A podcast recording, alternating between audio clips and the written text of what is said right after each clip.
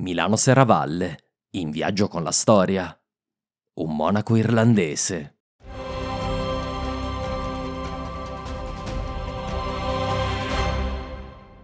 Sei in Oltrepo, una regione storica della provincia di Pavia. Un tempo tutto questo territorio, anzi l'intera regione tra il Po e le montagne della Liguria, era dominato dal più importante monastero dell'Italia del Nord, Bobbio. La sua storia è legata a doppio filo ad un'inquieta figura dell'Alto Medioevo, Colombano.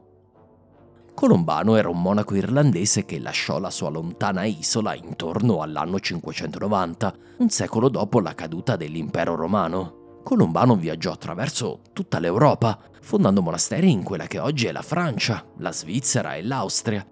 Eppure, sempre perseguitato dai suoi nemici politici, finì per trovare rifugio presso la corte longobarda.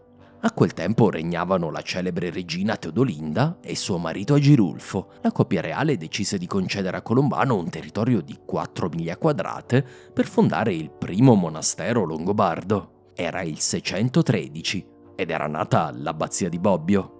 L'irrequieto colombano morì poco dopo, ma lasciò in dote al monastero la sua rigida regola monastica irlandese. Con gli anni Bobbio divenne indipendente dai locali vescovi e il suo potere economico e politico non fece che crescere, grazie al patrocinio dei sovrani longobardi e poi carolingi.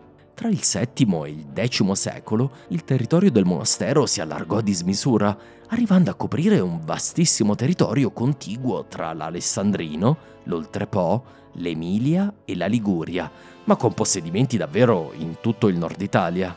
Il monastero controllava l'antica via Postumia tra Genova e Tortona e possedeva i porti liguri di Moneglia e Porto Venere, oltre che una flotta fluviale con la quale commerciava sul Po e sul Ticino, fino ai porti dell'Adriatico. A quest'epoca Bobbio aveva una delle biblioteche più vaste e celebri di tutta l'Europa.